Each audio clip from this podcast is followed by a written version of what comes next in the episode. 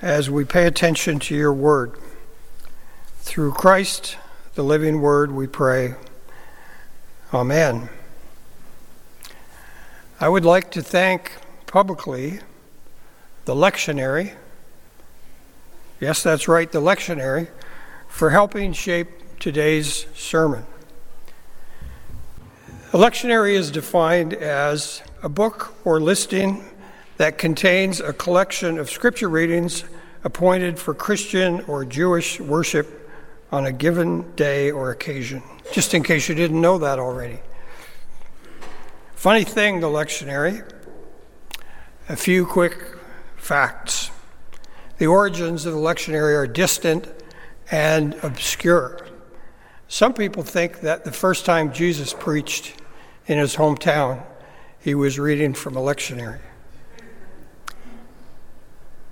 Because lectionaries existed long before any of us had heard of them. Apparently, there's a painting attributed to Rembrandt with an elderly woman reading from a lectionary. So they've been around for a long time. The lectionary has had enormous influence across the generations and around the globe. As other folks worship in other parts of the world today, they're probably looking at the same scriptures that we've had read to us. What a beautiful and powerful thing. At the same time, the lectionary is far from perfect. I was, I have to confess, a little bit scandalized to learn that the lectionary we use leaves out according to one source, three quarters of the Bible. And here I've been going along thinking, well, if you stick around long enough, you get most of the Bible read to you in church. I'm sorry if that is deflating, but it's true. Further, the lectionary tends to shortchange the fourth gospel, John's gospel. Uh, John's gospel shows up in the readings kind of in between others. It's not left out entirely, but it doesn't get the same attention that the other three do. But there's more. The stories of women in the Old Testament tend not to show up, they're largely left out. And if all that wasn't enough, during the Easter season, the Old Testament lessons that we enjoy most of the year are replaced for the most part by readings from the Acts of the Apostles. So I hope that's not too much of a letdown. It's, it's useful and it's helpful, but it's not perfect. It didn't arrive with the Ten Commandments on Mount Sinai. But for all the shortcomings of lectionary, it has a couple of real things to commend it. First of all, it helps preachers avoid cherry picking. You know, the scriptures are set out, and you're pretty well encouraged to pick one of those. And uh, I'm not throwing shade on anybody, but all, many of us have attended churches where the the preacher can preach on whatever they want every week. And sometimes that's okay, and other times hobby horses show up and so on. A second advantage is that, and this comes to our point for today, the lectionary has the capacity to bring together uh, scriptures from all over the Bible, to bring them together in a way that is coherent and thematically makes a lot of sense. And that's why I wanted to thank the lectionary one more time for helping me uh, today. Let me give you an example. This may have crept up on you as it has on me, but less than three weeks or so from now, we'll be gathering for Ash Wednesday. It seems like Christmas just was behind us, and then Epiphany and Groundhog Day. I guess that doesn't have the same status and then Ash Wednesday will be, will be here. Can you believe it? Well, if you're, if you're not native born to Anglicanism, as I wasn't, you'll find out very soon that Lent, beginning with Ash Wednesday, is a very big deal in the church calendar. And yet, many of us, and again, this is true for my own story, are not familiar with the calendar or the, and the rhythms of the church. And lectionary texts like the ones we've had today help us kind of frame our preparation for Ash Wednesday and all that follows. To be honest, often I find myself slightly unprepared for Lent. Uh, I come to Ash Wednesday service and I think, already? And then I have to kind of shift gears. And it feels like the gears are grinding a little bit. Uh, how am I supposed to feel? How am I supposed to be ready for this season of the church year? Maybe that's true for you too.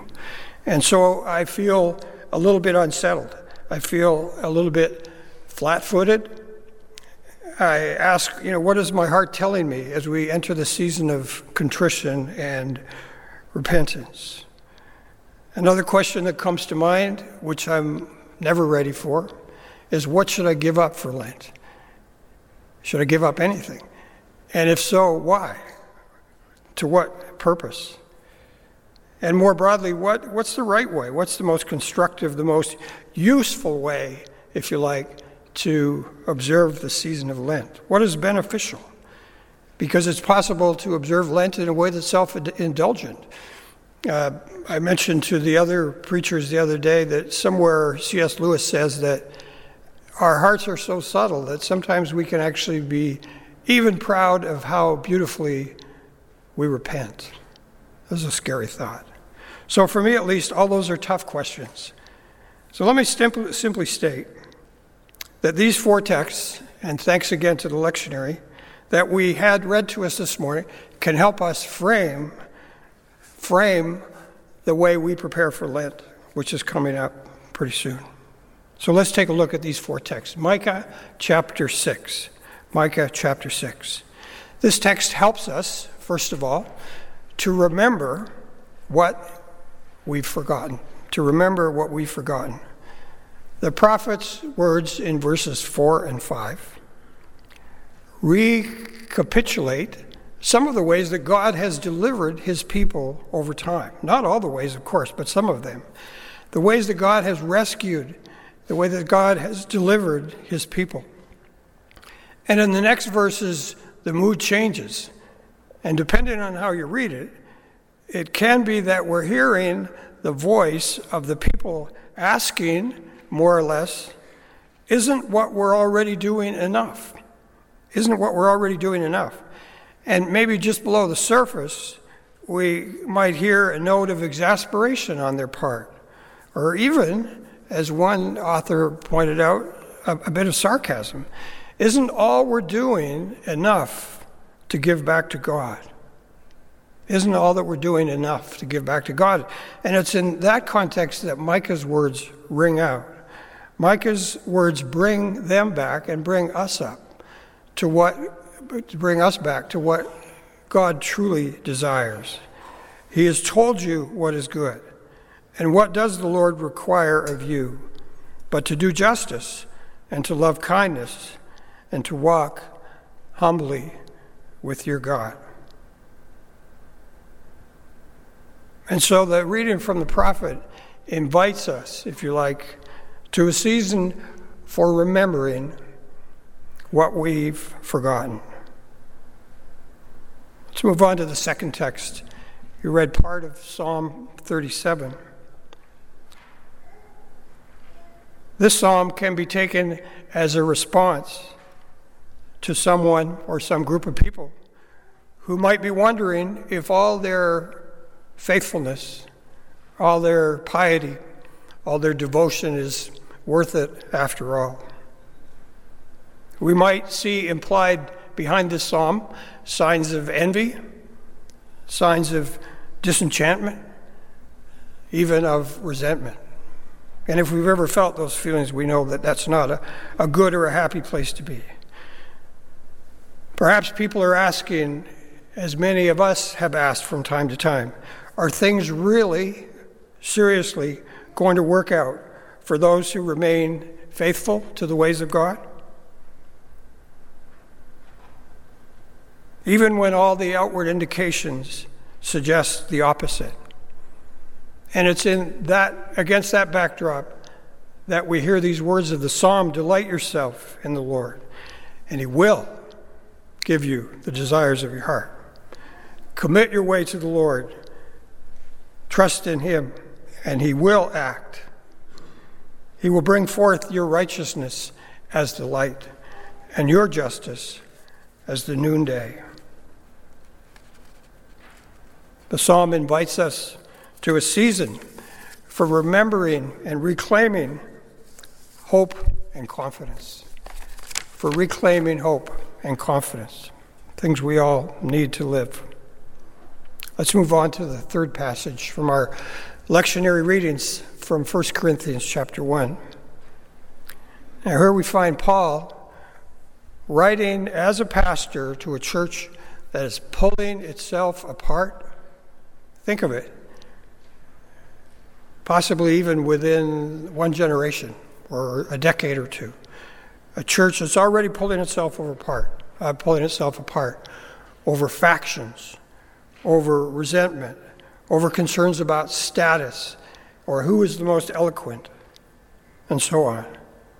People who should know better losing sight of what it is that saved them in the first place, losing sight of what it is that saved them in the first place. And it's in that context that Paul writes for remember or consider your calling. Not many of you were wise or powerful or of noble birth. Another way of saying, there's not as much differentiation between you as you think. And then he goes on to say, But God chose what is foolish in the world to shame the wise. God chose what is weak in the world to shame the strong. God chose what is low and despised in the world, even things that are not, to bring to nothing things that are. so, so that no human being might boast in the presence of God. And because of him, because of him, you are in Christ Jesus. Well, that was a long time ago. We're a long ways from the early days of the Church of Corinth. But I suppose it's possible for this spirit of dissent and differentiation, discord, to creep into any church. A week from now, God willing, we'll all be back from the men's retreat, those of us who have attended. One of the highlights of the year. Now, full disclosure, I had lived in Minnesota for, I think, seven years before I ever attended the, the men's retreat. Uh, shame on me. Uh, I, am not really sure why I didn't go, but uh, I was sure glad when I did and I enthusiastically recommend it to, to others. And when I urge people to attend, I have three standard reasons. First of all, the natural setting. I love how rugged and wild it is on the North Shore, even though I discovered it later than I should have. So, first of all, the setting is without equal. Second, I appreciate the fact that the program is so light. L I T E, light. Uh, I, it's not my idea of a good time to go away for a weekend and have everything structured, you know, and wander around with a binder going from one session to the next. Each to his own, but that's not my ideal. And so there's a, there's a program, and it's great, but there's lots of time to just hang around and enjoy one another's company and enjoy the, the beautiful setting. And the third reason I give is it's impossible to have a boring conversation because there's so many interesting people with so many diverse interests.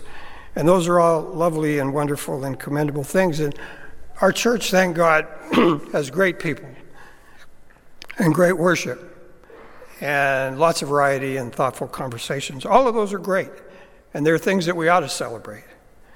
But none of that or any other human attribute is what saves us or what brings us together. None of that or any other human attribute is what saves us, what brings us together. Because of Him, as Paul says, because of Him, we are in Christ Jesus. And so the season of Lent may be a time to be regrounded. Is that even a word? I guess it is now. Regrounded in the gospel and what the gospel does for us and in us and through us. Fourth passage our text from Matthew, from the Sermon on the Mount that Jacques read for us.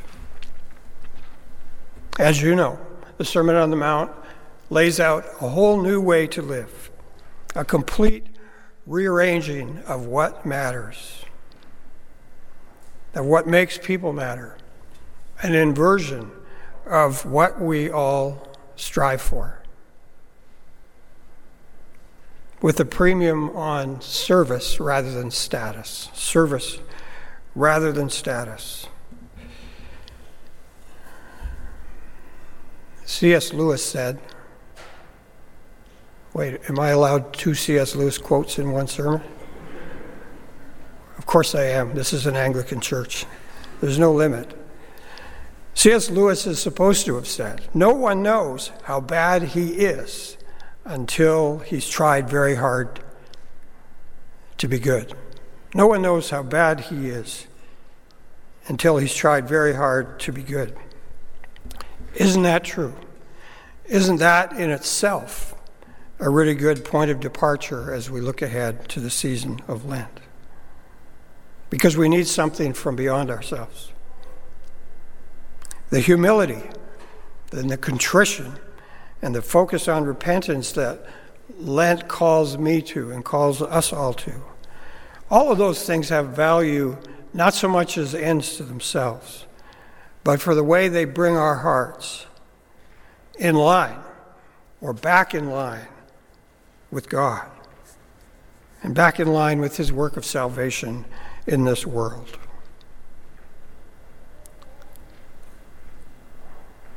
All the focus during Lent on searching our hearts and contrition and mending our ways. They have value not so much as ends in themselves, but in what they bring us to and the mercy of God.